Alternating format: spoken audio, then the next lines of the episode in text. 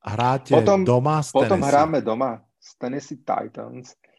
S nimi sme hrali za posledných 10 rokov iba dvakrát a z toho paradoxne e, výťazne v roku nášho Super Bowlu 2013 a prehrou v roku 2017, keď sme sa ako jedinýkrát počas Wilsonovej kariéry nedostali do play-off, tak to je také zvláštne.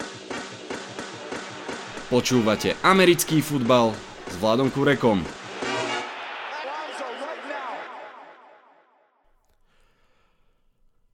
Volám sa Vlado Kurega, hlásim sa vám z domácej verzie štúdia 8.0.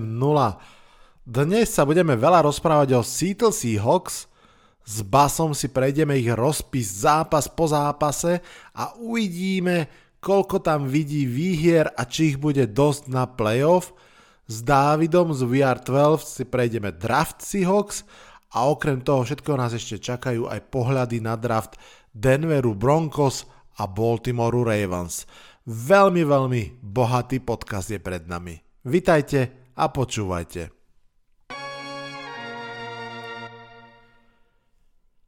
V čase nahrávania tohto podcastu vyhráva slovenská hokejová reprezentácia 1-0 nad Veľkou Britániou a hokejový Giants, ako im hovorí môj malý štvoročný syn, boli pre mňa, musím povedať, príjemným prekvapením v tom prvom zápase proti Bielorusku. Darmo tréner Remzi podľa, tomu, podľa mňa tomu naozaj dáva takú tú rozumnú pečať už tretí rok a hoci asi to nebude top tréner svetový, myslím si, že je výrazne lepší ako kopa old school slovenských trénerov.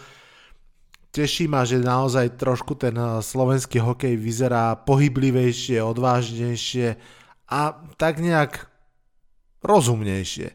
No, len takéto krátke zakázané uvoľnenie mimo NFL a poďme naspäť. Dnešný podcast začneme draftovými pohľadmi.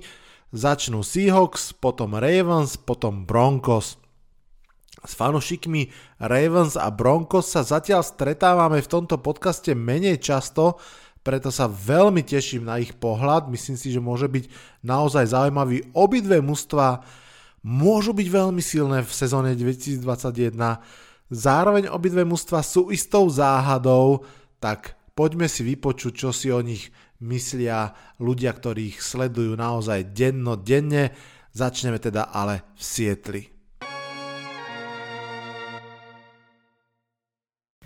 Ahoj, tady David z VR 12. Takže draft 2021 z pohledu Seattle Seahawks. Eh, pouhé tři výběry jsme měli, Uh, spousta lidí po draftu tedy náš draft, uh, naši draft class hodnotí známkou C nebo D, tedy patříme k těm vůbec nejhůře hodnoceným týmům. Jednak s tím nemohu souhlasit uh, z pohledu, jednoduše z pohledu fanouška Hawks, ale nemůžu s tím souhlasit ani fakticky, protože hráče, které jsme vybrali, jsme vybrali velice kvalitní a ne jeden z nich byl projektován jako daleko dřívější pick, než ve skutečnosti na draftu šel. Každopádně uh, náš první pick přišel až na konci druhého kola. Uh, při, do našeho týmu přibyl wide receiver Dwayne Eskridge, Eskridge uh, chodil na University of Western Michigan, takže menší univerzitu, která není typickým líhništěm eh, NFL talentu, taky za poslední dva roky nebyl vůbec nikdo z této univerzity draftován do NFL. Eskridge každopádně rychlík, který zaběhl 40 yardů za 4,38 tím se po bok eh, Metcalfa a Loketa, kteří zaběhli 40 yardů za 4.33, respektive 4.40, eh, tím se zařadí vlastně do této trojice extrémně rychlých wide receiverů, kteří nadělají určitě eh, paseku z nejedné obrany NFL Uh, uvidíme, povíme si, povíme si o sezóně. Každopádně SKČ během loňské sezóny nastřádal téměř 800 yardů a 8 touchdownů uh, po hrách vzduchem a k tomu přidal také téměř 500 yardů a jeden touchdown po kick returnech. Uh, Někdo na pozici kvalitního a stabilního returnera nám už pár let chybí. Eh, naposledy patřil v, téhle, v tomhle oboru ke špičce Tyler Lockett v jeho rookie sezóně 2015. od té, se od té doby trošičku tápeme na této pozici, no tak možná Eskridge je právě správnou, eh, správnou zbraní, která ukáže, že nejenom eh, umí zabrat v offense, ale i ve special týmech. Co se týče dalších piků, tak na konci eh, čtvrtého kola jsme vybrali cornerbacka Trey Browna z University of Oklahoma, Uh, Brown se možná stane náhradou za odchozivšího Shaquilla Griffina, který odešel na jeho rodnou Floridu. Brown za čtyři roky v Oklahomě nazbíral čtyři interceptiony, dva seky, také 141 tackles. Uh, myslím si, že někoho takového potřebujeme v secondary a kež by se Brown proměnil v kvalitního hráče, Eh, tedy respektive v kvalitního NFL hráče, z kvalitního college hráče. Eh, každopádně za své výkony, eh, které jsem zmínil a které obohatil také Gritterny, stejně jako Eskridge, Dokonce Brown za svou kolíč kariéru nastřádal přes 12 kick return yards, což je skvělé číslo. Tak za tyto výkony se, do, se dočkal nominace do Second Team All Big 12 uh, jako cornerback a o dva roky dříve také jako člen Special Teams. Eh, podle mě kvalitní všestranný hráč, který může taktéž být rozdílový v naší secondary, stejně jako k tomu měl dobře našlápnuto Shaq Griffin, ale uh, už chvíli nějakého opravdu kvalitního number one cornera uh, scháníme. Když se podíváme na náš poslední pick, tak uh, v šestém kole draftu jsme vybrali offensive tackle, kterým se stal Stone Forsyth. Uh, Forsyth chodil na University of Carolina, uh, pardon, University of Florida. Uh, krásný příklad, že Florida se dostává zpět na absolutní špičku mezi fotbalovými college programy, protože z Floridy šlo v tomto draftu hned 8 hráčů, což je číslo, vlastně, což Floridu řadí na páté místo v rámci všech univerzit, eh, z kterých, byl, z kterých byli letos v draftu vybíráni hráči. Každopádně uh, Forsyth je 206 cm vysoký, obr 141 kg svalů. Před draftem se hovořilo, že Forsyth bude vybrán někde v na, někde na pomezí třetího či čtvrtého kola draftu. Nakonec byl vybrán až na, še, na konci šestého kola. Uh, myslím si, že tady tohle je vyložený styl a Forsyth může být uh, velmi dobrým stavebním kamenem do offensive liney Seahawks, která probíhá uh, ve které probíhá nějaká rekonstrukce a snad Forsyth tady tomuhle přispěje velice kvalitně. Tak jo, mějte se, koukněte na weare12.cz.sk a Go Hawks. Jo, a abych nezapomněl, tak náš first round pick je odzkoušený All Pro Safety Jamal Adams. Ahoj Vlado, zdravím všetkých fanúšikov amerického futbalu a tvojho podcastu. Moje meno je Pavel Herčko a približne vám draft Denveru Broncos. Broncos vstúpali do tohto ročnej off-season, respektíve do tohto ročného draftu s novým generálnym manažérom, ktorým sa stal George Payton. Payton pôsobil dlhé roky v Minnesota ako asistent generálneho manažéra a jeho angažma v týme Broncos je jeho vlastne prvým na poste generálneho manažéra. To samozrejme vzbudilo strašne veľa otáznikov, respektíve záujmu fanúšikov, pretože s novým generálnym manažerom prichádza aj nový prístup k budovania, tý, k budovania týmu a k draftovaniu. Broncos mali v prvom kole výber z 9. miesta a vlastne v podstate celú uhorkovú sezónu, respektíve off-season sa hovorilo o tom, koho budú Broncos draftovať a či to bude quarterback. Keďže e, Drew Lock v minulej sezóne nepotvrďoval kvality startera v NFL. Väčšina mock draftov pred samotným draftom prisudzovala Broncos z 9. miesta buď Justina Fieldsa, v niektorých mock draftoch sa dokonca bolo meno Treja Lensa. Keďže 9. miesto bolo tak na hrane, dosť sa špekulovalo o tom, či by Broncos netredovali hore, aby, získali, aby si teda zabezpečili nového quarterbacka. To sa nakoniec nestalo a Broncos si z 9. miesta vybrali e, cornerbacka Patrika Surtain na druhého za Alabama. A Surtain bol považovaný za najlepšieho cornerbacka, respektíve najlepšieho defenzívneho hráča celého draftu Uh, Certain uh, má bohaté skúsenosti, keďže trénoval s najlepšími wide receiverami tohto ročnej draft class v Alabame, či už to bol Waddle, Devonta Smith a podobne. A v podstate veľmi dobre pasuje do súčasnej schémy kouča Fengia, ktorý hráva väčšinu času, približne 75% času hráva v nickel, respektíve v dime formation. Broncos počas offseason podpísali dvoch cornerbackov, čož pričom tento pick teda vyvolal viacero otáznikov, či naozaj Certain bol ten hráč, ktorého Broncos potrebovali. Z môjho pohľadu sa jednal veľmi dobrý pick, keďže Certain je považovaný za proredy hráča a očakáva sa, že bude schopný nastúpiť hneď od prvého dňa v NFL. Pred, väčšina zámorských expertov mu predpovedá All Pro budúcnosť, podobne ako ju zažil jeho otec pred niekoľkými rokmi v NFL.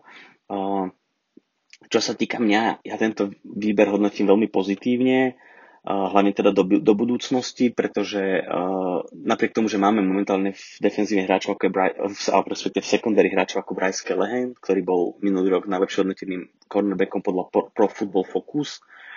Uh, počas free agency sme pridali do secondary aj hráčov ako Kyle Fuller a Ronald Darby, Obidvaja sú výborní cornerbacki, majú však svoj vek a treba však povedať, že Callahan i Darby sú dosť náchylní na zranenia a vlastne posledné kompletné sezóny obidva odohrali v roku 2015 a taktiež treba nutno podotknúť, že Fullerovi a Callahanovi končí zmluva budúci rok.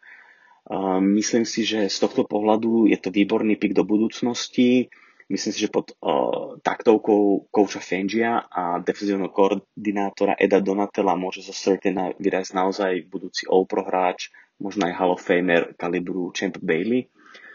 Z môjho pohľadu tiež treba povedať, že to bol výborný pick, pretože v našej divízii pri quarterbackoch, ako je Mahomes či Herbert, jednoducho potrebujete mať kvalitnú secondary, ktorá vlastne nedovolí tomu quarterbackovi hádzať tú loptu. Uh, na margo tohto nutno podotknúť, že pri Certainovi nájdete veľmi málo college highlightov, pretože málo ktorý quarterback sa rozhodol hádzať jeho smerom. A ešte, čo sa týka ešte Certaina, tak je to výborný atlét, má výborné čítanie hry, výbornú pozičnú hru. Myslím si, že s ňou môže byť výborný lockdown cornerback. Ešte dodám na záver jeden fun fact. A už prvé mock drafty ktoré vyšli vlastne hneď na začiatku, respektíve hneď po skončení sezóny, prisudzovali Broncos práve Certaina. Postupom času, jak začali rôzne šumy a špekulácie, tak sa vlastne opustil od cornerbacka a Broncos bol najčastejšie priradzovaný práve Justin Fields, ktorého si nakoniec teda Broncos nevybrali. A v druhom kole Broncos tradovali hore o niekoľko pozícií, aby si mohli vybrať running backa z North Carolina, Javonte Williamsa, za mňa znovu veľmi dobrý pík. A Williams je veľmi silný, veľmi silný running back, respektíve silový running back, ktorý je veľmi silný na lopte, má nízke ťažisko, má silné nohy, samozrejme má veľmi dobrý stiff arm, dokáže prejkovať jeden tackle za druhým. Veľa zahraničných expertov ho prirovnáva k running backom typu Nick Chubb alebo Karim Hunt. A okrem toho, že je veľmi silný s loptou je veľmi dobre použiteľný aj do pasovej hry, kde vie výborne blokovať. Taktiež e, je použiteľný ako pass catcher, avšak myslím si, že Broncos v tomto smere na third downy a na passing play budú viacej využiť Melvina Gordona, ktorý by mal byť tým tzv. third down running backom. Williams by mal pôsobiť ako druhý running back, e, ktorý bude dokázať posúvať loptu, získavať tie krátke yardy, na, prípadne na goal line, bude vedieť proste preraziť defensive line súpera. Ja si myslím, že za rok, dva sa môže kľudne stať, že Williams bude starting running back pre Broncos a ak mu teda vydrží zdravie pri tom jeho fyzickom štýle hry, myslím si, že z neho môže vyrásť naozaj skvelý running back, možno na kalibru All-Pro. A ďalšia zaujímavosť pri Williamsovi je inak to, že podľa portálu Pro Football Focus bol hodnotený ako jeden z najlepších running backov draft class, aj napriek tomu, že hráči ako Najee Harris alebo Travis Etienne boli draftovaní ešte pred ním. Za mňa veľmi dobrý pick, doplnili sme depth v pozícii running backa a pridali sme vlastne naše ofenzíve ďalšiu silnú zbraň a myslím si, že z pohľadu budúcnosti veľmi dobrý pick. V treťom kole si Broncos vybrali ofenzívneho linemana Queena Mainersa z Wisconsinu. Uh, Mainers je veľmi zaujímavý hráč, pôsobil dlhé roky, respektíve pôsobil na količ v treťodivíznom týme.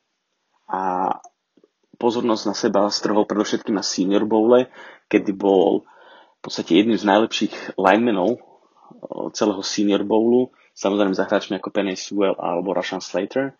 Uh, Mainers naozaj akože vygumoval veľkú časť konkurencie a linemenov supera je to hráč, ktorý je veľmi atletický, je rýchly, má široké rozpetie rúk, má veľmi dobrú blokovaciu techniku, je univerzálny, vie hrať na poste garda aj centra a, vlastne Broncos ho plánujú vlastne vyskúšať na obidvoch postoch. A myslím si, že toto bol pick skôr do deptu, ale podľa toho, čo som o ňom čítal, tak kľudne v prípade, že by mať dobrý camp a výborný coaching, čož teda v podobe Majka Munčeka by mal mať výborný coaching, tak si myslím, že za rok, za dva by kľudne mohol byť starting lineman. Možno už dokonca aj v tejto sezóne. Uh, pri Mainersovi uh, tiež taká fun vecička. Uh, na internete sa šírilo video, ako trénoval v prírode, keďže minulú sezónu sa Division 3 nehrala v Amerike. A boli tam videá, ako napríklad trénoval si blokovanie na strome, ktorý vlastne zvalil, jak, do neho, jak sa do neho zaprel. Ďalším výberom v treťom kole zo 105. miesta bol Baron Browning, linebacker z Ohio State. Mm, tu sa jedná vyslovene o pick do deptu, keďže akože, aj keď pozícia linebackera alebo inside linebackera není najlepšie zastúpená v týme Broncos, ide o hráča, ktorý je výborný atlét, je univerzálny, hrával na college, hrával aj ako inside linebacker, aj ako pass rusher, Broncos ho plánujú ale využívať teda ako, predovšetkým ako inside linebackera. Je to výborný atlét, je výbušný, je rýchly, má silu, veľmi dobre tekluje. Chýbajú mu však skúsenosti, keďže na college odohral len 10 zápasov. Je veľmi dobre použiteľný do coverage, respektíve vie veľmi dobre čítať hru. A myslím si, že má obrovský potenciál a ja si osobne myslím, že pod vedením Vika Fengia ako jedného z defenzívnych masterminds v lige môže z neho vyrásť naozaj výborný linebacker a verím tomu, že kľudne sa z neho môže stať už aj v tejto sezóne starting linebacker, respektíve linebacker do rotácie a uvidíme, jak sa to bude v budúcnosti vyvíjať, ale je to hráč s veľkým potenciálom. V štvrtom kole Broncos nemali žiaden draft pick, ten vymenili vlastne, keď sa posúvali v trade pre Javonta Williamsa. A v piatom kole si potom Broncos vybrali dvoch safetyov. Prvým bol Caden Stearns z Texasu.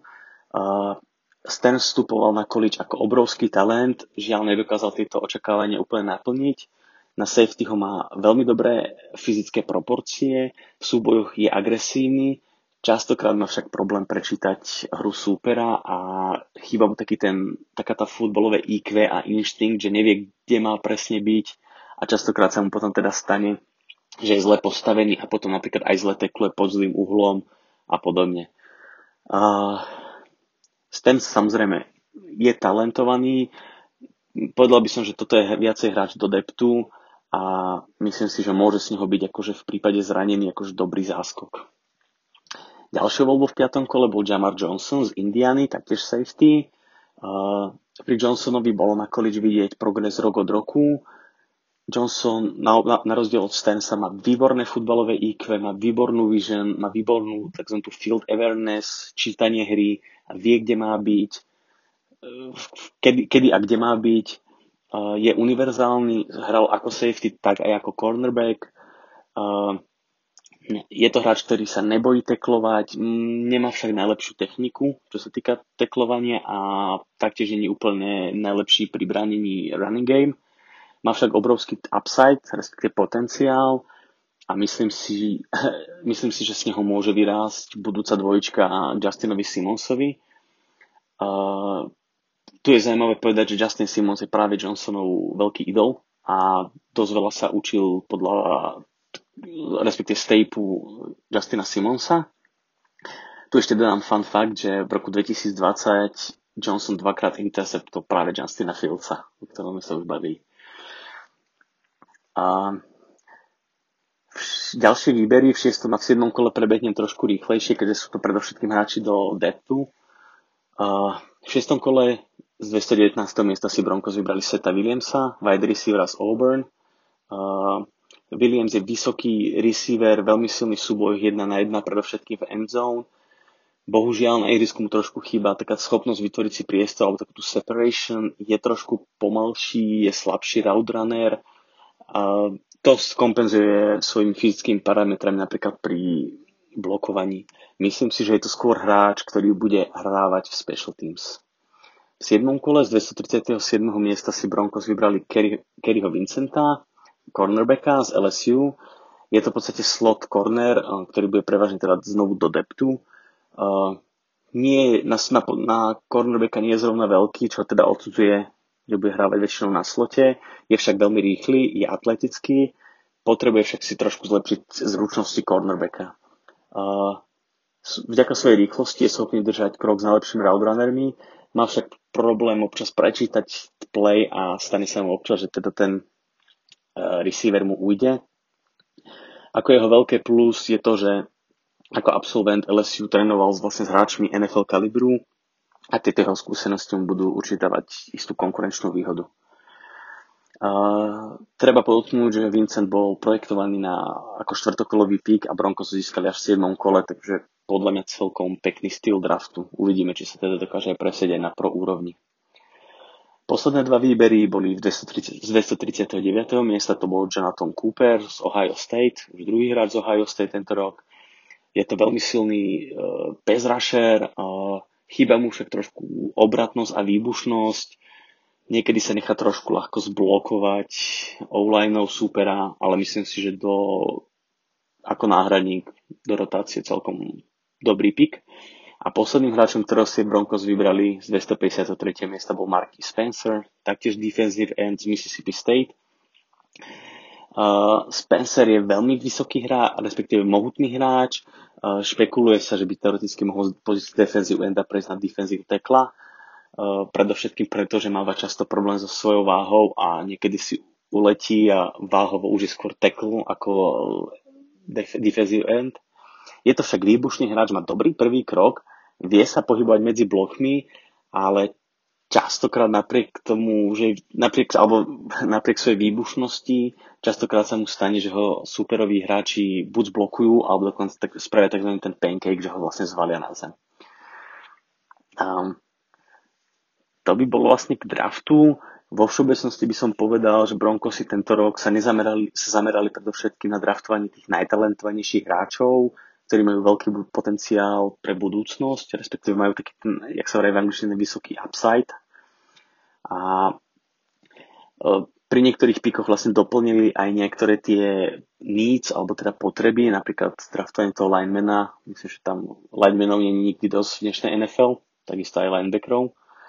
A vlastne generálny manažer George Payton túto off-season, alebo zatiaľ doposiaľ naplnil to, čo hovoril, keď tu, keď prichádzal do klubu, respektíve pred draftom, že v drafte chcú vybrať tých najtalentovanejších hráčov a chcú s nimi pracovať. A zároveň, že vo free agency budú doplňať tie najakútnejšie pozície. Tam iba rýchlo pri tej free agency spomeniem, či už to bol ten Fuller Darby alebo náhradný quarterback, respektíve veterán quarterback Teddy Bridgewater. A a myslím si, že tento draft ukázal, že vlastne Broncos vybrali talentovaných hráčov, s ktorými chcú pracovať. Um, Zajímavosťou napríklad pri Peytonovi ešte je to, že takisto pred niekoľkými rokmi, keď Minnesota draftovala Delvina Kúka, tak uh, bolo to viac menej na jeho popút a taktiež vlastne vtedy Minnesota sa posúvalo niekoľko miest dopredu.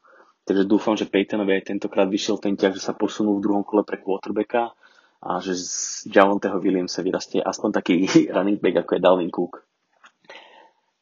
Aby som to nejako zhrnul, za mňa veľká spokojnosť s draftom, myslím si, že budúcnosť klubu po tohto ročnom drafte vyzerá oveľa lepšie, doplnili sme vlastne hĺbku pola tam, kde sme najviac potrebovali, to znamená v secondary, keďže minulú sezónu sme dohrávali myslím, že to boli CB4, CB5, čo hrávali, respektíve cornerback 4-5, ktorí hrali, takže veľmi dobrý draft a myslím si, že budúcnosť vyzerá v Denveri znovu o niečo lepšie.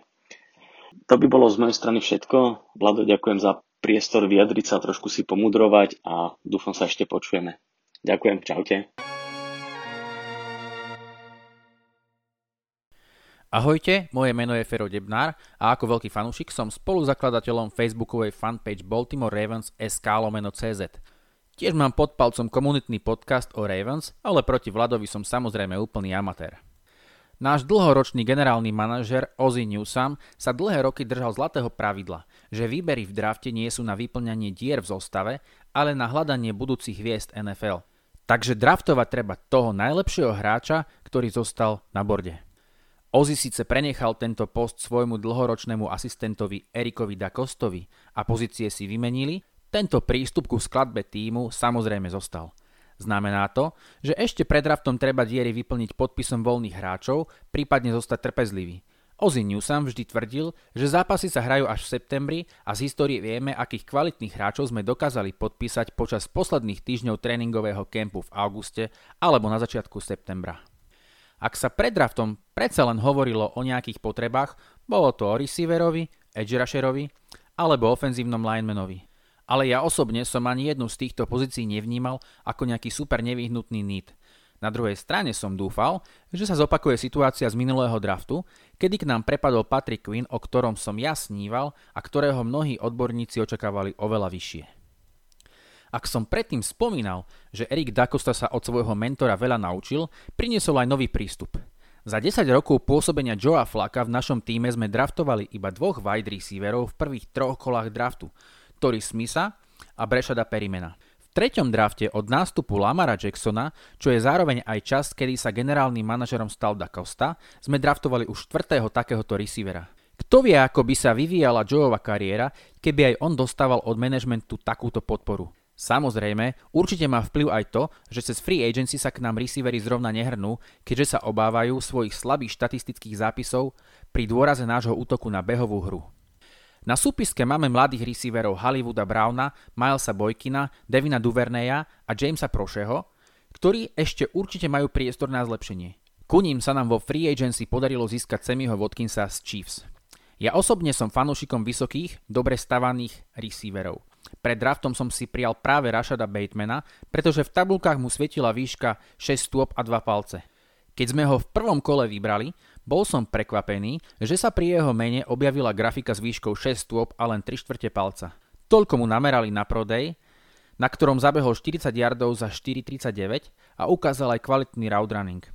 Na nováčikovskom kempe tento víkend v Baltimore sa ukázal vo veľmi dobrom svetle a všetci hovoria, že na ihrisku vyzerá oveľa vyšší ako ukazuje meter.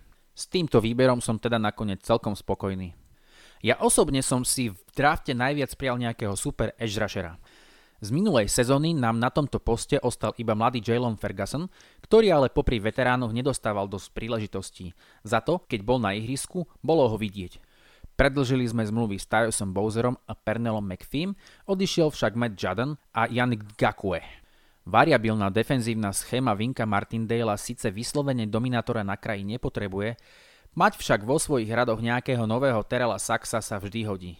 Mojou preferenciou síce bol Aziz Ožulári, pri jeho mene sa však nakoniec ukázal zdravotný vykričník. Našim druhým výberom v prvom kole sme napokon zobrali Odafej Oweya. Ak vám to meno nič nehovorí, je to preto, že pred draftom ho volali Jason Ove. Odafej má ale predkov z Nigérie a svoje stredné meno Jason používa len preto, aby ľuďom nekomplikoval vyslovovanie jeho skutočného mena.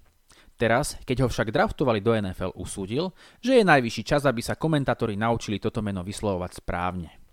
Futbalu sa venuje len 5 rokov, predtým hrával basketbal. Odafej je skvelý atlet, akému len ťažko nájsť konkurenciu. Je vysoký ako tight end a beha ako wide receiver. Keď som si porovnal top tight enda draftu Kyla Pizza s Owehom, zistil som, že Oweh má všetky ukazovatele lepšie. Je rýchlejší, agilnejší, silnejší, vyššie aj ďalej skáče, ešte aj ruky má dlhšie, akurát dlane má trošku menšie. A zrejme to je ten dôvod, pre ktorý nehrá v ofenzíve. Mimochodom, na 40 yardov zaznamenal čas 4.36, čo je skutočne elitný čas aj pre receiverov a je rýchlejší aj ako Bateman. Zrejme jediným dôvodom, prečo bol na 31. mieste ešte k dispozícii, je počet sakov v poslednej sezóne. Nezaznamenal totiž ani jeden. Z videa je však jasné, že si na neho superi dávali obrovský pozor, ale napriek tomu bola jeho prítomnosť na ihrisku vidieť a vďaka tomu bol aj zvolený do prvého týmu celej konferencie Big Ten. Vo svojej juniorskej sezóne ale zaznamenal 5 sakov. Odborníci tento pik hodnotia rozporuplne. Niektorí veria jeho obrovskému potenciálu, niektorí sa však viac obávajú tej slabej produktivity. Ja osobne si však myslím, že do schémy Dona Martindale zapadne perfektne a keď dokáže eliminovať svoje nedostatky, bude z neho hviezda NFL prvej veľkosti. Posila do ofenzívnej lajny prišla v treťom kole a to v podobe ofenzívneho garda Bena Clevelanda – Sice sa očakával skôr draft takla ako náhradníka za Orlanda Browna, ktorého sme vymenili do Chiefs, ja osobne som to až takto necítil, pretože keď sa v minulej sezóne zranil Ronnie Stanley a Brown zaskakoval na ľavej strane, na tej pravej sa výborne ukázal Tyree Phillips, náš výber z tretieho kola minulého roku. Erik Dakosta Clevelanda v rýchlom súhrne po drafte popísal takto. Poznáte hry o tróny? Ben je ako hora z hier o tróny. 6 stôb a 6 palcov na ofenzívneho linemana nie je nejak extrémne veľa, ale 343 libier je teda poriadna hmotnosť. Lenže pozor, nie je to žiadny tučko, žiadny tuk, žiadne brucho, samý sval. John Harbo o ňom vraj básnil minimálne 2 mesiace a keby na začiatku dňa vedeli, že bude k dispozícii, tak by rovno svoj pik ohlásili treťom kole sme ešte získali defenzívneho backa Brandona Stephensa, ktorý na univerzite začínal ako running back, ale neskôr sa preorientoval na obranu. Kontaktu sa nebojí a management Ravens v ňom vidí budúcu hviezdu na poste free safetyho. V štvrtom kole sme získali ďalšieho receivera, Tylena Volisa. Tento chlapec si za svoju buldočú povahu vyslúžil prirovnanie k bývalej hviezde NFL a aj hráčovi Ravens, Steveovi Smithovi – tiež je menšieho vzrastu, ale mal na univerzite veľmi produktívnu kariéru. Určite mu však uškodilo zranenie kolena pred dvomi rokmi. Viacerí ho označujú za styl, ale z nejakých dôvodov do toho štvrtého kola spadol, takže uvidíme. V piatom kole sme zobrali cornerbacka Shona Vejda. Ak by sa rozhodol ísť na draft už pred rokom, bol by vraj určite vybraný najneskôr v druhom kole, možno aj v prvom. V sezóne 2019 hral výborne na poste Nickelbacka tejto sezóne ho však presunuli na klasického outside cornera a veľmi mu to nesadlo. Objavili sa aj informácie, že hral so zranením, čo negatívne ovplyvnilo jeho výkony. Neskôr v piatom kole sme vybrali pázrašera Dalina Hayesa. Jeho problémom sú opakujúce sa zranenia ramena, ale jeho veľmi silnou stránkou sú vodcovské schopnosti a práca pre komunitu. Správy z minicampu hovoria, že bol vyslovene hladný po coachingu zo strany trénerov Ravens. No a nakoniec, znova v piatom kole sme ešte zobrali Tidenda Bena Masona, aspoň tak ho ohlásili Ravens pri svojom výbere. Prichádza z Univerzity Michigan, kde je hlavným trénerom brat Johna a Jim. Informácií o ňom máme teda dostatok. V preddraftových zoznamoch figuroval skôr ako fullback, bude to zrejme teda skvelý blokár a najmä potenciálna náhrada za Patrika Ricarda, ktorý bude voľným hráčom po sezóne. Ja osobne som s draftom veľmi spokojný. Vidím v našom týme 8 nových perspektívnych hráčov, z ktorých viacerí budú hviezdami NFL. Nie som však fanúšikom dávania známok po drafte, pretože skutočný úspech v drafte sa ukáže až o niekoľko sezón a ukazujú ho najmä výkony na ihrisku. No a to už je odo mňa všetko. Ravens do toho!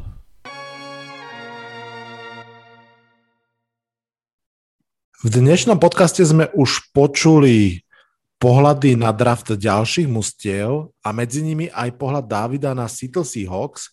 No a v meste Grange ešte chvíľku zostanem a nezostanem v ňom sám. Spolucestujúceho mi bude robiť veľký fanúšik The 12 a môj dobrý kamarát Bas. Ahoj. Čau Vladino, pozdravujem všetkých. Dlho sme sa nepočuli. Strašne dlho sme sa nepočuli, pravdu povedať, ani si nepamätám, kedy naposledy, teda myslím v podcaste samozrejme, ale veľmi dobre si pamätám, ako sme takto pred rokom prechádzali čerstvý rozpis Seattle Seahawks a ty si typoval výhry, zápas po zápase, teda aj prehry. A ako sme potom zistili v samotnej sezóne, darilo sa ti extrémne dobre. Ty si pamätáš ešte na ten podcast? Pamätám si na ten podcast a pamätám si teda, že hlavne ten začiatok mojich typov mi vyšiel dobre.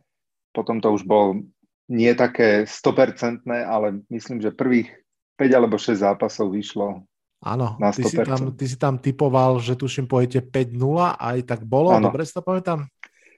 Áno, potom, potom som typoval, že už bude 5-1 a my sme išli 6-0 a až potom sme prehrali.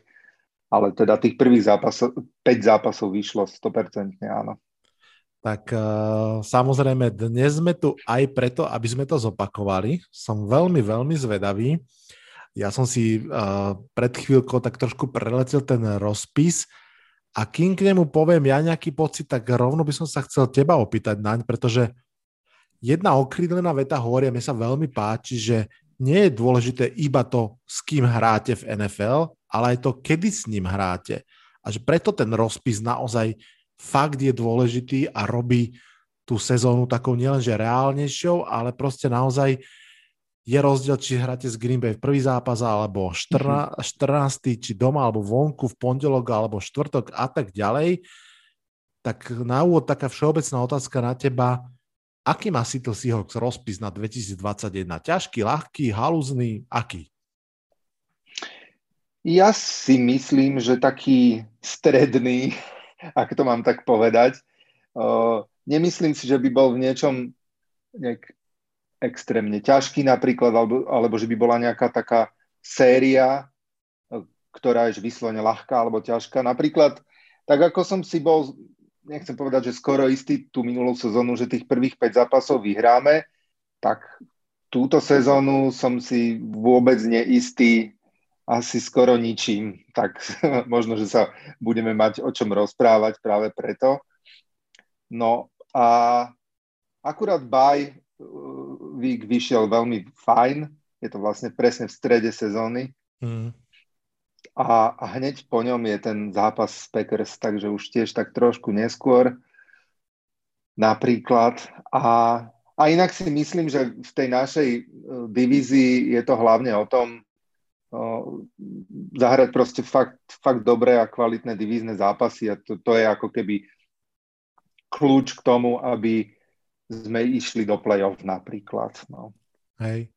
To je napríklad pekný postreh rovno a súvisí to s tým, o čom, o čom som hovoril pred chvíľkou, že mústva vedia už pomerne dávno, s ktorými všetkými mústvami budú hrať. Ale je rozdiel vedieť, že teda hráte z Green Bay a úplne čo iné je vedieť, že hráte teda v desiatom týždni po svojom bajviku, čo proste jednoducho predsa len môže byť veľmi zaujímavá výhoda mať týždeň na doliečenie zranených, na prípravu na ten zápas a tak ďalej a tak ďalej. No, je to tak a cestujeme na Lambeau Field, takže bude to 14. novembra, čo už môže byť Lambeau celkom e, nepredvídateľné. Celkom zamrznuté už, áno. Zase raz začínate vonku, to som si tak rýchlo naštudoval, že je to pomerne zvyklosť v posledných rokoch, že si to začína vonku, ale videl som, že v podstate aj takmer tí, čo robia rozpis, nemali na výber, pretože iný významný klub v Sietli, Marines, hrá ten týždeň doma, takže vlastne ako keby asi Seahawks boli prinútení zvon. Ale začínate v Indianapolise. Čo hovoríš na štart takýmto spôsobom, že vonku z Colts, Carson Wentz. Ja, ja som chcel možno, ak, ak teda môžem to ešte zbrzdiť trošku, chcel som Poď. dať taký úvod, úvod k sezóne Seahawks, pretože, pretože si myslím, že toto bude taká prelomová sezóna. Poviem, poviem, prečo si to myslím. Pretože už dlhší čas sme taký, že dobrý tím, ktorý vypadáva v prvom kole playoff, alebo, alebo hneď po wildcard. A že vlastne od toho roku 2013, poťažmo 2014, keď sme si ešte zopakovali Super Bowl a bohužiaľ bez výhry, tak, tak je to presne takto. Hej? A, a to už je nejaký ten rok. Zároveň, zároveň to bude ako keby predposledný rok Raslovej Wilsonovej zmluvy. A ja si tak trochu myslím, že ak ten rok nedopadne, že výrazným postupom v playoff, tak to je posledný rok e, Russella Wilsona v Seahawks. Pretože si povie, že, že už to túto skúšame ako keby sa vrátiť znovu do toho Super Bowl múdu dlho. Každý rok som otlkaný kvôli online. Už predsa len mám dosť rokov, nejakú tú sezónu som už odohral pôjdem to skúsiť niekde inde. Hej? A, a zároveň samozrejme sa očakáva, že ten jeho ďalší kontrakt bude dosť vysoký. Vlastne už ten, ktorý podpisoval pred tými troma a pol rokmi, bol vtedy asi najvyšší v celej NFL. Hmm. Takže, takže toto, toto je moja domnienka, čo je mi samozrejme lúto, keby to tak dopadlo, pretože práve dres eh, Russella Wilsona mám sám a mám ho fakt rád, ale neviem, čo na to ty hovoríš, čo si o tom myslíš, ale myslím, že to tak nejak bude.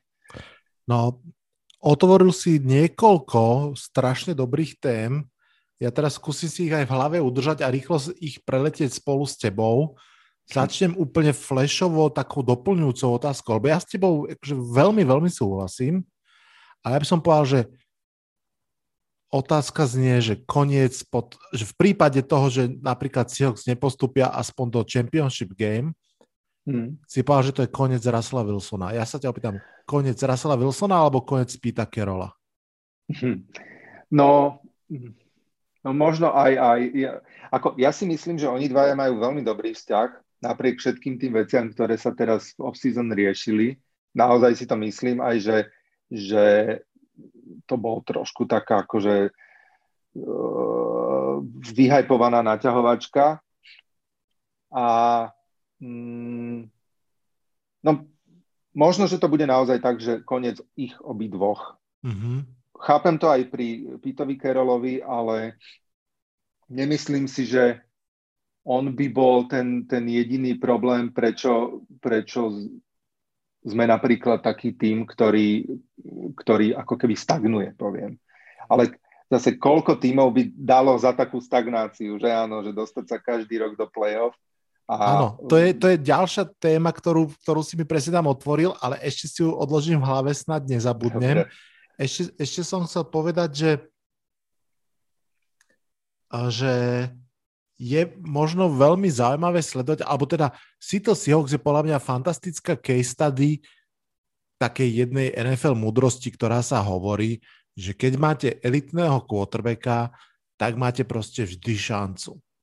A to je proste vidieť na, na Seahawks. Samozrejme, Russell Wilson predsa len už asi nestúpa úplne tá jeho forma a kariéra, ale stále platí medzi, ak nie top 3 alebo top 5, ale proste stále platí medzi úplne tých najlepších quarterbackov ligy a tým pádom jednoducho Seahawks každý rok v podstate majú šancu. Myslím si, že aj tento rok majú šancu.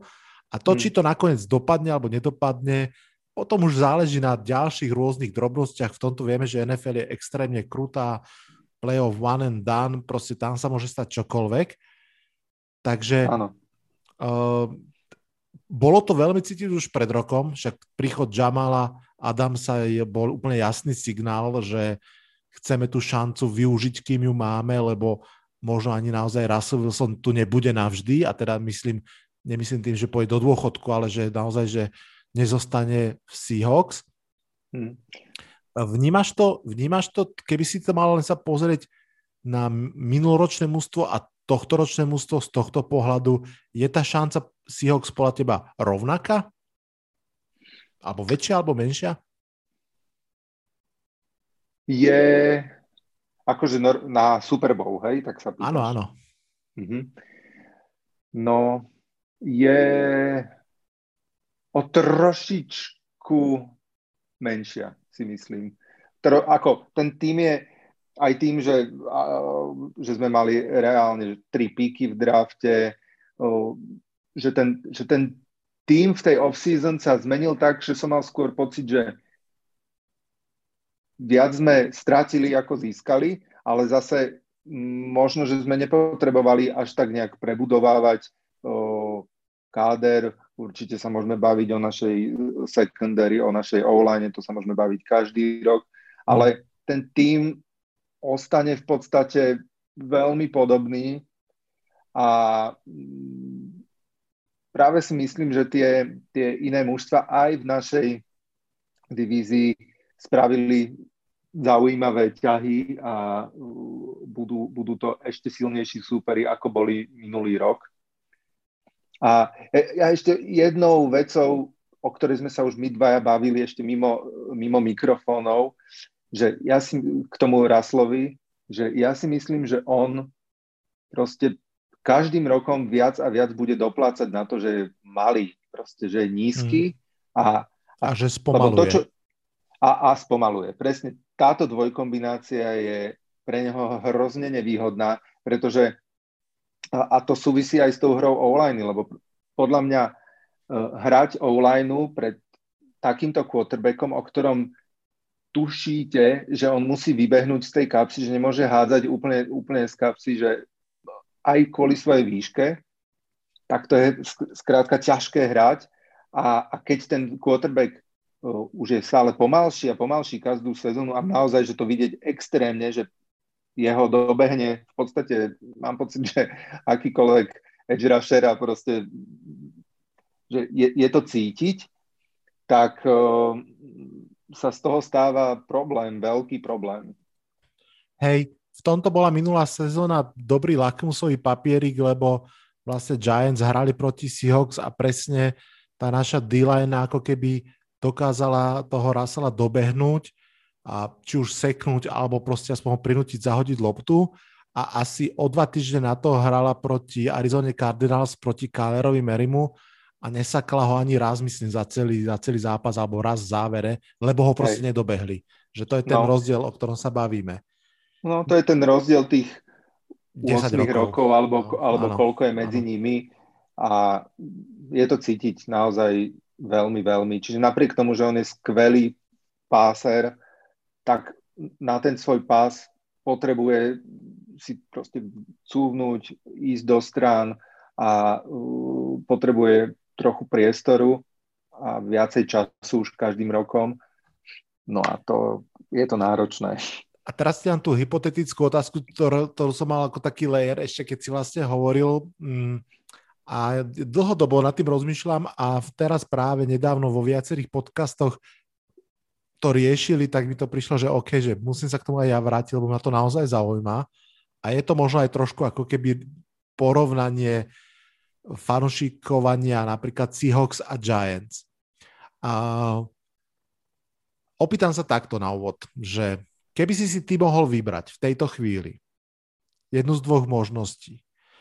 Prvá možnosť, dajme tomu, že v obidvoch možnostiach zostáva Russell Wilson e, v C3 do, do mhm. dôchodku, mm-hmm. hej? Môžeš si vybrať možnosť, že ďalších 7 rokov každý rok alebo z tých 7 rokov 6 krát postúpite do play-off a budete hrať plus minus tým pádom pomerne dobrý futbal, ale nikdy nevyhráte Super Bowl v tých 7 rokoch. Alebo za tých 7 rokov iba raz postúpite do play-off a v tom roku vyhráte Super Bowl.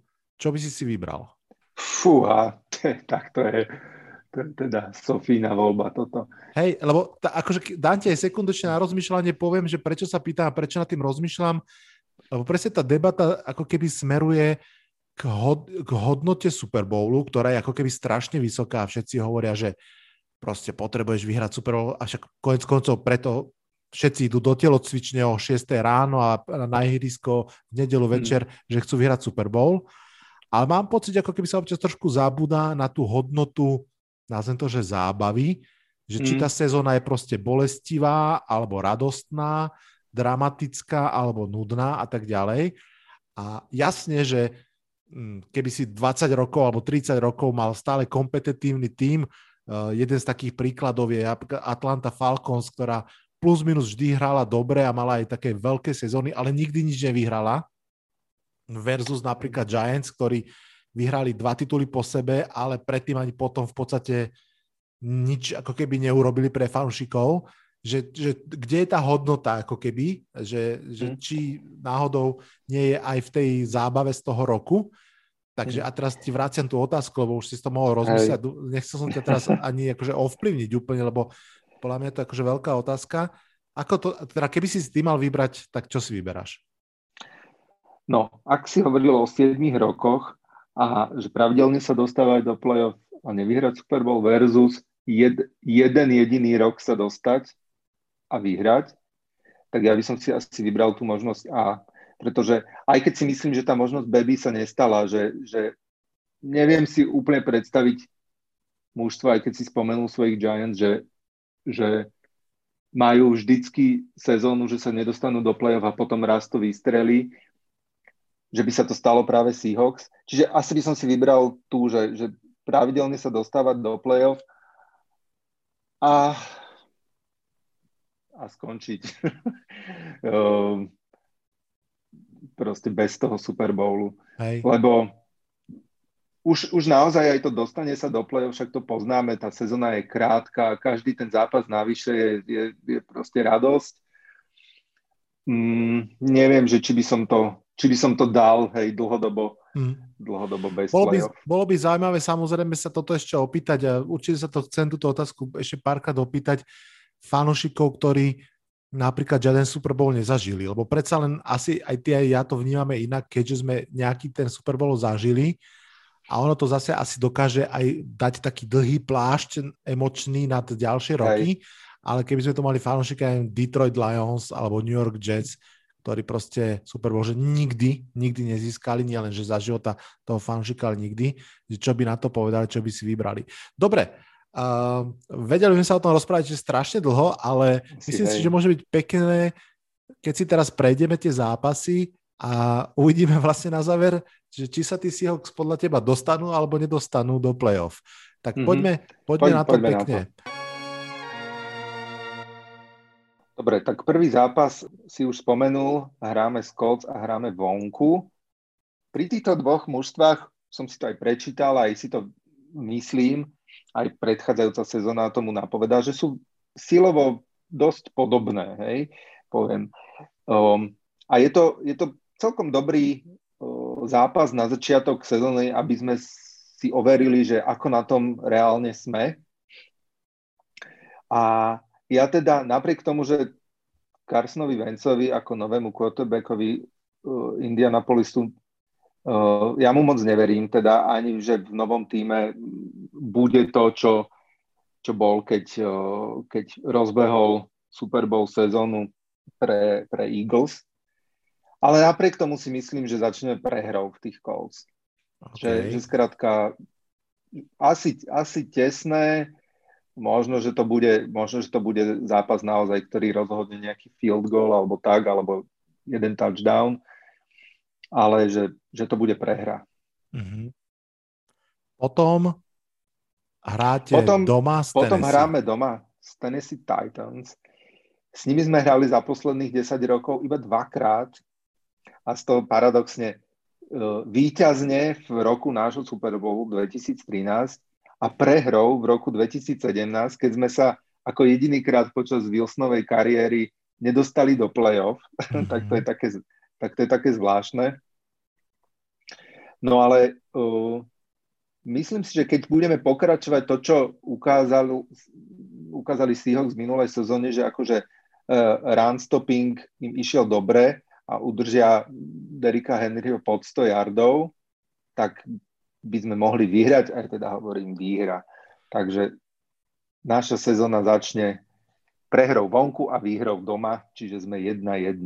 Pekne. A teda, keď si to tak pekne zarámcoval, že to Tennessee je taký lakmusový papierik budúcej ho vývoja sezóny, tak eh, si naznačil optimistický vývoj. Uvidíme ďalší zápas v Minnesote cestujeme do Vikings a čakajú nás vlastne dva zápasy na superovom ihrisku.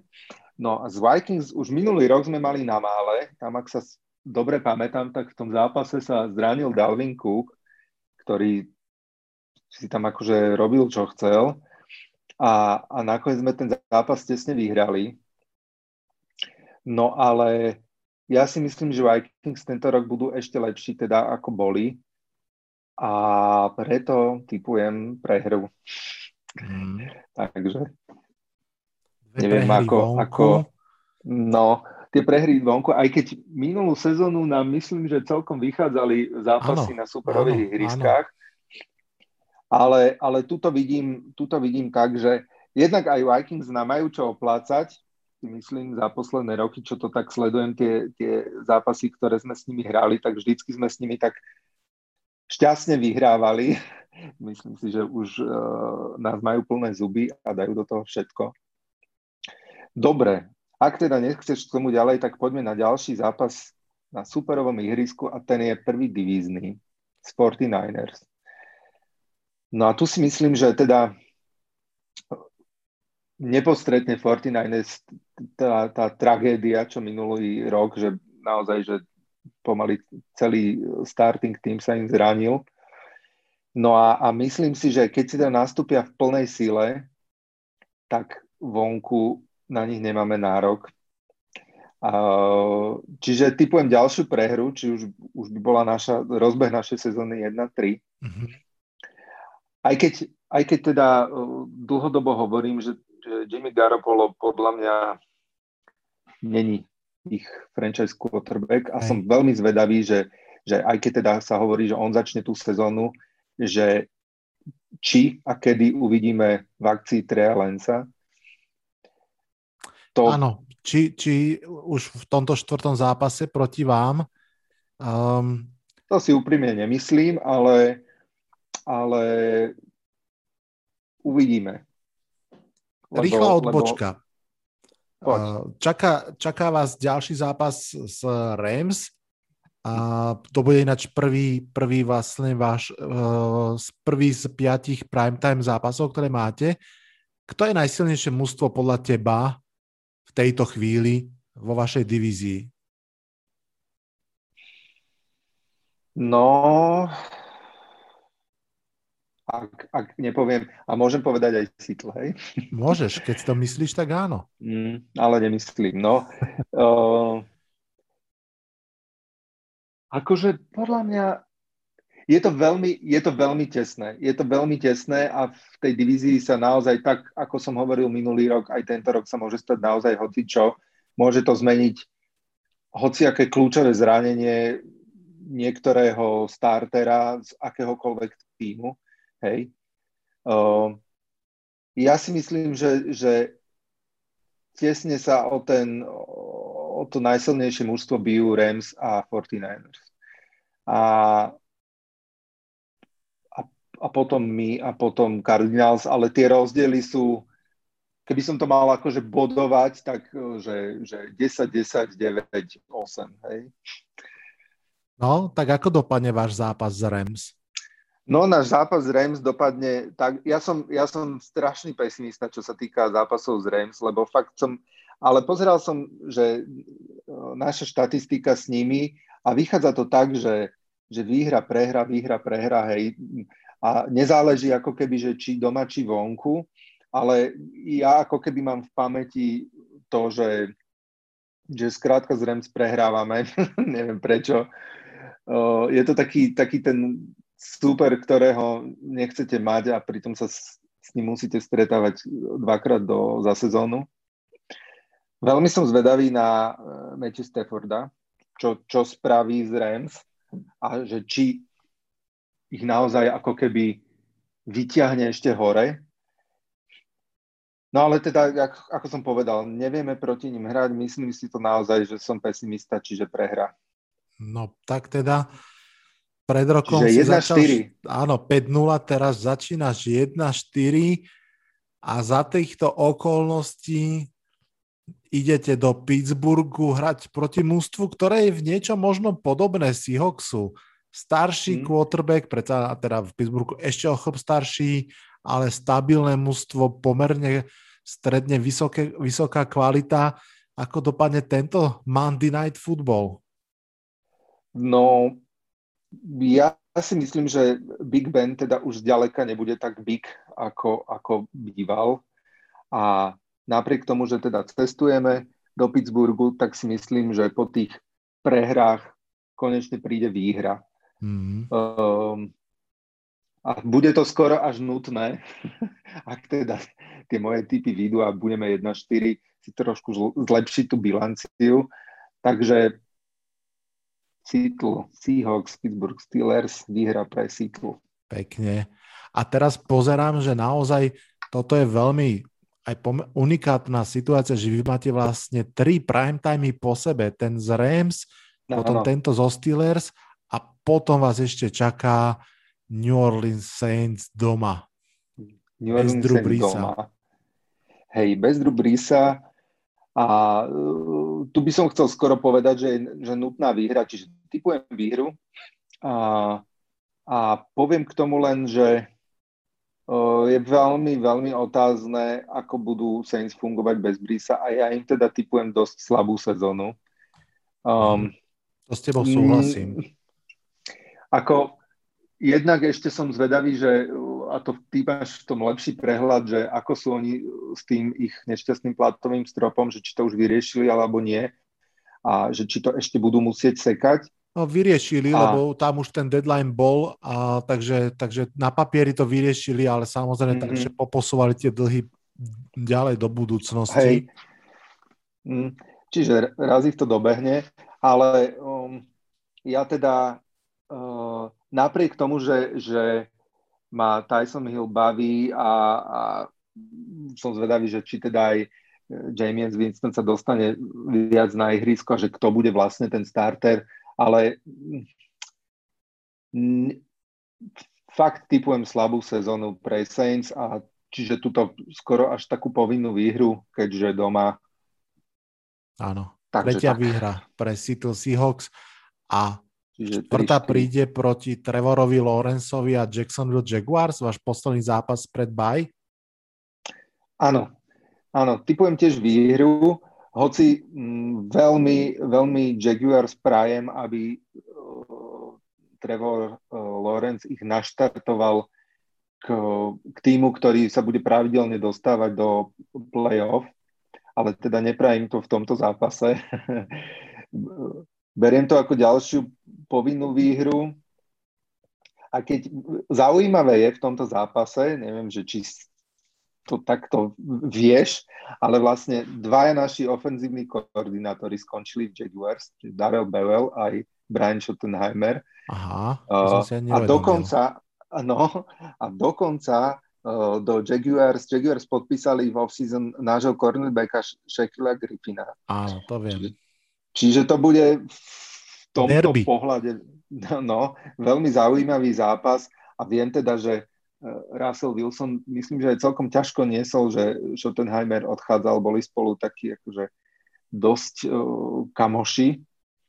Takže inak by ten zápas bol celý o tom, že Trevor Lawrence a, a Russell a teraz akože jak to dopadne ale toto to, to, tomu dodáva ešte takú inú príchuť, čo je ano, super, hej. Áno, áno. Ale každopádne typujem výhru. Čiže pred bajom sme 4-4. Pred bajom ste 4-4, pôjdete si oddychnúť a teoreticky jedným z príbehov toho zápasu proti Jacksonville môže byť také ako keby že či sa bude odozdávať štafeta, že Russell Wilson hviezda pomaly bliká, Treo Lawrence zažína No a určite naopak debata po bajviku bude, že tak kto z tých starších elitných NFC quarterbackov Russell Wilson alebo Aaron Rodgers uh, bude mať lepšiu sezónu v priamom dueli. Vychádzame teda uh, z predpokladu, že Aaron Rodgers bude v Green Bay, čo si myslím, ano, to, že tak zostane. To som sa ťa chcel spýtať. asi, asi áno, asi áno, že ešte teda tú sezónu dá, aj keď je to teda veľmi, veľmi zaujímavé, tieto naťahovačky uh, quarterbackov so, so svojimi so svojimi franchisami. Tak to vyzerá, Ale... ja som to hovoril v jednom podcaste, že ako keby Tom Brady takú nejakú horúčku spustil, nie? Že, hej, že si povedali jen tí páni už v strednom veku, že tak vlastne ja možno, že môžem ísť aj niekam inám, kde budem spokojnejší a budem mať možno aj väčšiu šancu vyhrať. Hej, ale dobre, že si spomenul toho Bradyho, lebo mne to vypadlo a chcel som ho, ho o ňom trošku povedať, že je mi každým rokom sympatickejší v tom, že ako sme sa tiež spolu rozprávali, že uh, mám pocit, možno ma opravíš, alebo niekto z poslucháčov, že Brady nikdy nebol ten najlepšie platený quarterback, aj keď, aj, aj keď bol vlastne úplne, že top, top quarterback vo svojich najlepších rokoch. A páči sa mi to, čo teraz on robí, že úplne, úplne jasne si vybral tým, ktorý možno bol, ako sa hovorí, one quarterback away from Super Bowl, hej, a mal tam skvelých receiverov, to, čo mu chýbalo v Patriots a proste aj za, aj za nižšiu zmluvu, aj za nižšie peniaze proste išiel hrať a, a vyhral. Hej, že, že nemám, nie som úplný fanúšik tých šialených kontraktov quarterbackov, pretože mám pocit, že to je, to je proste, že keď si zoberieme Mahomesa, že to je taká hodnota, že, že on proste musí každý rok ísť do Super Bowlu, ináč sa to proste neoplatilo, tak mám pocit, hej, že, hej. že proste šialené peniaze a v, tom, v tomto mi je to proste sympatické, že, že jeho jeho cieľ je jasný, hej. Áno. A, a, a podriadil tomu ako keby všetko. Náspäť Čiže, k zápasu Green náspäť Bay. k zápasu. Náspäť k zápasu máme 14. novembra, ako som už spomínal na začiatku. Cestujeme na Lambeau Field a privezieme si prehru. OK. S nimi, s nimi máme vždycky inak také celkom epické zápasy. Hlavne teda, čo sa týka, čo sa týka playoff ale mm, myslím si, že tento raz to skončí prehrou, no bohužiaľ. Následne je tam Arizona Cardinals doma. Následne Arizona Cardinals doma. V tomto 11. týždni už budeme vedieť ako keby dosť veľa aj, aj o Cardinals, aj o každom inom superovi. Budeme vedieť napríklad, ako sa chytil JJ Watt a ako im to spolu s Chandlerom Jonesom ide a že aké problémy budú robiť našej online. Ale, ale ja si myslím, že uh, už budeme musieť začať vyhrávať a začneme to začneme takú sériu výhier, trošku týzujem, a začneme to s Cardinals, takže vyhráme v 11. týždni. Vyhráte a keď si povedal sériu, tak samozrejme ten ďalší zápas vo Washingtone s Washington football tímom Ďalšia výhra teda, áno? Ďalšia výhra a ja teda, um, čo som tak zachytil, že, že nejaké, nejak šialene sa Washington neposilnil v off-season a majú na poste quarterbacka teraz Ryana Fitzpatricka, ale ja teda neverím, že on bude ten, ktorý, ktorý spraví z Washingtonu tým, ktorý pôjde nejak hlboko do play-off a myslím si, že teda ich porazíme napriek tomu, že budeme hrať u nich. Každopádne to bude taká dvojica a vlastne keď tak pozeráme trojica zápasov, kde bude Russellson v kuse musieť utekať pred pázrašermi, lebo ty už si spomínal no, no. JJ Vota, vo Washingtone samozrejme tá d je povestná, no a potom je to zase San Francisco, Joy Bosa a spol, teda pardon, Nick Bosa a spol, to už tak, sme tak. 6. december na Mikuláša, tak čo si tam nájdete? No nájdeme si darček v podobe výhry, pretože Olala. i, i, budeme musieť hm, oplatiť tú prehru, ktorú som typoval. Prehru som typoval, že no hej. Takže, takže musíme s nimi aspoň raz vyhrať a to, a to je aj o tom, že skrátka tie divízne zápasy, ako som už spomínal, v našej divízii budú proste že šialené a kľúčové, aj vždy boli, aj ostanú. A tým, že tie týmy sú také vyrovnané naozaj a veľmi dobré, tak o, sa treba posnažiť najmä tie zápasy doma vyhrať. Takže výhra Sporty Niners a teraz už ani neviem, že na akom som čísle, ale na konci to mám spočítané, tak, tak vrátime k tomu. Momentálne máš 7 výhier. A čaká Houston Texans, tak to je povinná výhra, nie? No to je povinná výhra, tu som si poznačil, že toto je zápas, kde sa náš útok môže vyblbnúť a dať Texans kľudne cez 40 bodov. Úplne si to viem predstaviť. No a um, môže sa stať kľudne Texans, že túto sezónu a zvlášť keď nebude hrať Deshaun Watson, že môžu skončiť že posledný ja teda, ja teda je, je to tristný pohľad hej, na celú tú franšízu, čo sa tam deje a ako to, ako to spackali a ešte koľko rokov sa z toho budú vyhrabávať. Hmm. Takže je to taký smutný príbeh, ale zase výhra pre nás. Je to tak.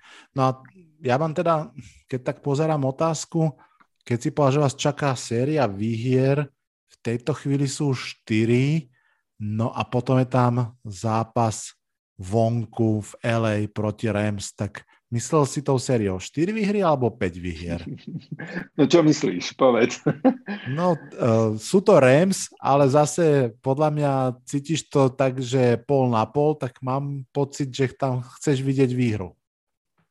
No chcem tam vidieť výhru a typujem prehru. No, okay. ja, ja si myslím, že, že teda tí Rams, dokonca som zachytil, že teda Matthew Stafforda pasujú za takého Dark Horsa, čo sa týka uh, MVP, mm-hmm. uh, tak bolo by, bolo by to zaujímavé a v podstate by som mu to aj trošku prial, hej, že po, po tých rokoch v Lions, že teraz úplne sa tak obrodí, hej, a, a bude šialené čísla dávať a jeho Rams budú výťaziť, aj keď teda prajem im menej výhier, ako budeme mať my, ale v tomto prípade opäť typujem prehru, čiže vlastne dve prehry z Rams OK. Ja som veľmi zvedavý na, na Matthew Stafforda v Rams a veľ, veľmi to hrá aj rolu v tom, čo som sa ťa pýtal, že či Rams alebo 49ers na prvé miesto divízie, lebo mm-hmm. ja by mhm. som tam dal 49ers, keby neprišiel Stafford do Rams. Keby tam bol stále ešte Goff, tak je to za mňa jasný 49ers, ale s tým Staffordom je to naozaj uh, tiež o kúsok v prospech mm. Rams a vlastne aj u teba to tak vidieť, keďže si im dal dve víťazstva vzájomné. No, ďalší zápas so Chicagom, tam si myslím, že uh, už určite bude hrať uh, Justin Fields, ich nový quarterback, to viete, či od prvého zápasu, ale myslím mm. si, že v týchto posledných už hrať bude určite. Ako vidíš tento zápas a šance Seattle Seahawks? Tak tu, som si, tu mám jedinú poznámku, že ďalšia povinná výhra. Na akokoľvek, ktokoľvek bude hrať za, za Bears, tak... Um, sa nebojíš tej obrany? Mm, no tak čo mám robiť? nebáť sa, správne. Nebojím, nebojím. Ako, um, a však videl si sám aj minulú sezónu, že, že a, my sme mali proste strašne zvláštnu sezónu. To, to bol taký zlom v polke tej sezóny, čo, čo by som proste nikdy nepovedal, že také niečo sa môže stať, ale zlom aj v tom, že, že presne ako prestal hrať útok a bol úplne bez zuby, tak začala hrať tá šialene zlá obrana a, a bola odrazu v top 5 obran v celej NFL, čiže myslím si, že s tými Bears sa vysporiadajú. Hmm. Ja dlhodobo tvrdím, že v modernej NFL viac ako posledných 5 rokov už možno je proste útok dôležitejší ako obrana, že Chicago, ale napríklad aj Washington je toho príklad, že, že veľmi dobrá až elitná obrana vás môže potiahnuť niekam, ale nemyslím si, že to vie odtiahnuť úplne celé. No a hmm. OK, Detroit Lions, predposledný zápas. Detroit. Áno, a tu si myslím, že prehra by bola naozaj prekvapenie, čiže typujem výhru. Uh, a no neviem, ako Lions majú dlhú cestu pred sebou. Hmm, určite. A, a neviem, že či a neviem, že či sú na tej správnej ceste, ale koľko, koľko oni dostali uh, pikov za toho Stafforda. Dve toto, prvé toto kola, je ešte za... dve prvé kola dostali tento rok. Toto, toto je ešte dobrá téma, ktorú by sme mohli, mohli chvíľku riešiť, že čo je vlastne vidieť aj, aj pri nešťastníkoch Texans, je, je to otázka, že nakoľko bol dobrý ťah s Jamalom Adamsom u nás, hej, že my sme tiež vlastne dve prvé kola pustili.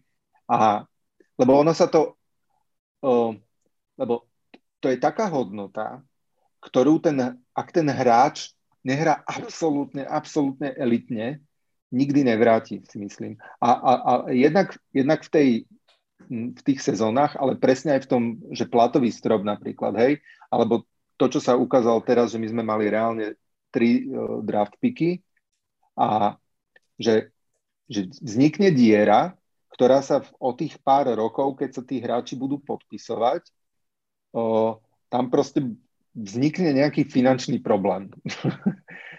a ktorý bude možno ťažké riešiť a, a môže, sa to, môže sa to proste ťahať, ťahať roky, kým sa to znovu dá do normálu, že ty skrátka nepotrebuješ len prílev toho talentu z toho draftu, ale potrebuješ prílev hráčov, ak to mám tak povedať, ktorí sú lacní. Je to úplne ktorý... tak. Akože vo všeobecnosti je to úplne tak. Ja s tým absolútne súhlasím. Navyše uh, draft je lotéria, úplná lotéria a tým pádom z princípu platí, že či máš viac žetónov do tej lotérie, tak si vlastne zvyšuje šancu, že trafíš niečo krajšie ako vypchatého zajaca.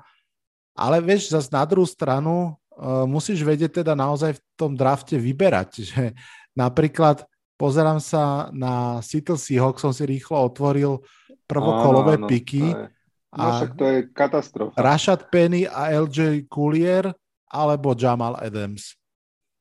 Hm. No, áno. Je to asi jasné, že?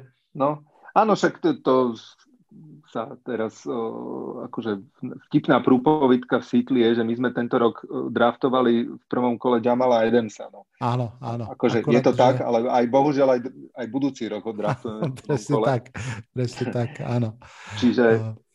Ale špeciálne, keď, sa, keď to vrátim naspäť k tým uh, Lions, najlepšie, čo môžeš urobiť ako mústvo, ktoré prebudováva, je naozaj nahromadiť piky. Tak ako to urobil Miami Dolphins Tí sa Aha. proste na tom zahojili fantasticky. Ale samozrejme, Áno. nahromadiť piky je jedna vec a potom musíš trafiť, pretože piky napríklad nahromadil aj Cleveland Browns párkrát, lenže mm. nič nepotriafali a bolo to vlastne jedno. No, ale tu sa vraciame naozaj zase k tomu, ako si začal, že aký je ten draft lotériou a,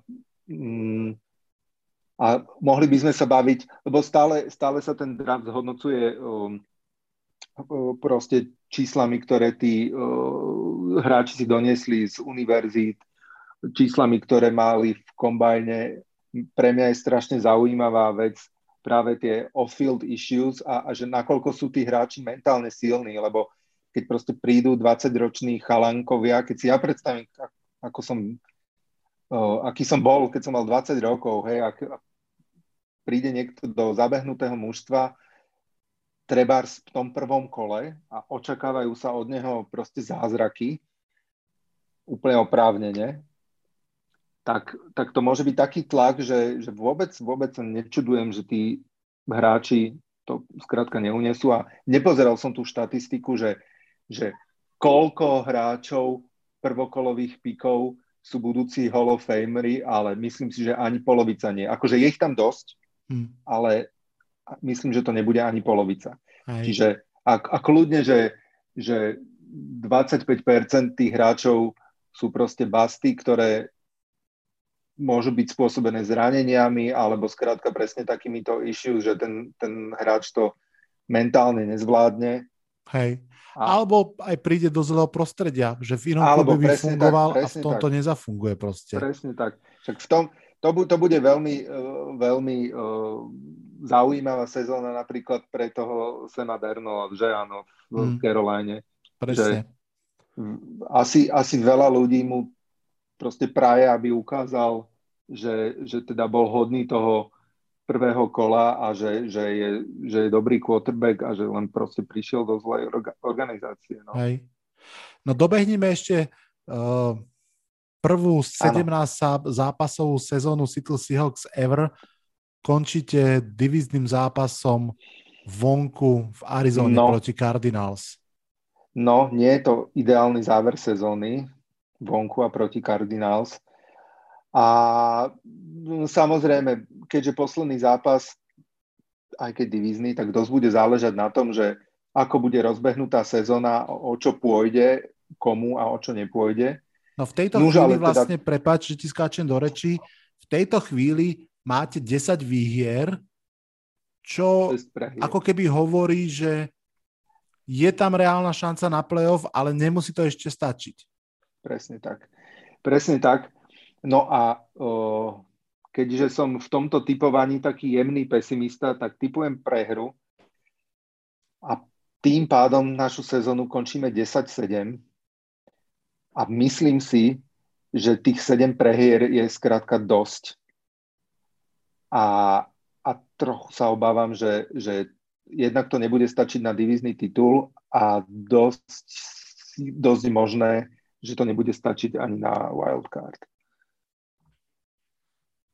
Môže to tak byť, ako vravíš. Tak keď, keď ja som si robil rýchlo poznámky, prvá polovica 4-4, druhá predsa len slušné zlepšenie 6-3, ale teda výsledok mm. je tak, ako vravíš, 10-7. Uh, výsledok, ktorý ešte nikto nikdy nemal, keďže doteraz boli 16 zápasové sezóny a dosť Hej. možno teda ne, nepostup do play-off, aj keď ťažko povedať, lebo to mm. strašne záleží od, od zvyšku celej konferencie a predsa len ja mám pocit, Presne, že tá tak. NFC sa trošku tak vyprázdňuje, takže je mhm. veľmi otázne, čo nahrá je to, je to možné. Washington alebo spomínaný Chicago a tak ďalej. No. Presne tak. Ešte pre, prepáč, len poviem, že mm, a môžu, tak ako nemilo prekvapili uh, minulý rok ako mňa milo, ale celkovo nemilo, napríklad Rams, že poprehrávali zápasy, ktoré, ktoré teda naozaj, že nikto by nepovedal, že prehrajú a že my sme, my sme skrátka skončili tú sezónu, uh, sme skončili 12-4 a oni boli 10-6 a v podstate akože s prehľadom sme vyhrali, tak ak teda naši divizní súperi uh, zakopnú ešte viacej ako, ako my, tak uh, sa môže stať, že to bude stačiť, že aj tých 10-7 bude fajn, lebo napríklad aj tí Cardinals majú podľa mňa, čo boli veľké očakávania minulej sezónu, sezónu od nich a ja som mal celkom veľké očakávania a majú čo, majú čo ukazovať a myslím si, že aj budú chcieť hmm. ukazovať. A o 49ers ani nehovorím, tí, tí skrátka dúfajú v úplne inú sezónu. Hej. Áno, to je dobrý point, že tá divízia u vás je veľmi, veľmi vyrovnaná. Nebojím sa povedať, že asi najvyrovnanejšia v konferencii a tam sa môžu tie body postrácať aj veľmi navzájom. Že ty si síce dal mm. napríklad dve hry, dve výhry pre Rams, ale presne nevieme, komu, nakradne kardi, komu nakradnú Cardinals v rámci divízie a tak ďalej, tak ďalej. Presne, že kto prehrá uh, prekvapivý zápas niekde, niekde mimo ale asi by som bol trošku prekvapený, keby 10 výher stačilo na výhru v tejto divízii, ale hmm. v rámci tej vyrovnanosti sa to stať môže. To, to zase o tom nepochybujem. Super. A ani sme sa nenazdali a pekná hodinka za nami. sme sa super rozprávali.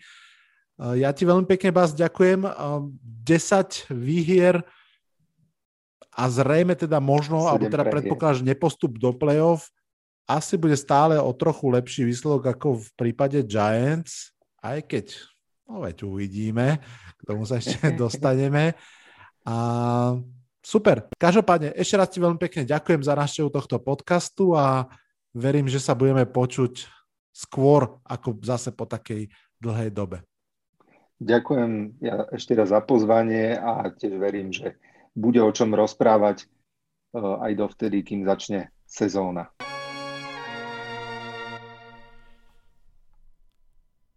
Kolieska NFL sa nevyhnutne spomalujú, témou sa stávajú situácie ako napríklad Team Tebow v drese Jaguars, ako tight end na skúšku a podobné záležitosti.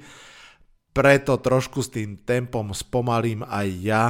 V ďalšom podcaste sa vráti Luboš a budeme sa rozprávať o NFL Fantasy.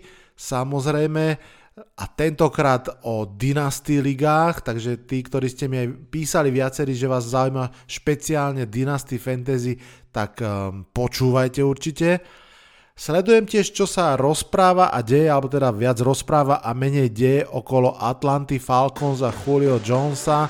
Určite sa aj k tomu dostanem a ešte by som rád urobil jeden taký sumárny pohľad aj na Giants, ale hlavne na celú ligu.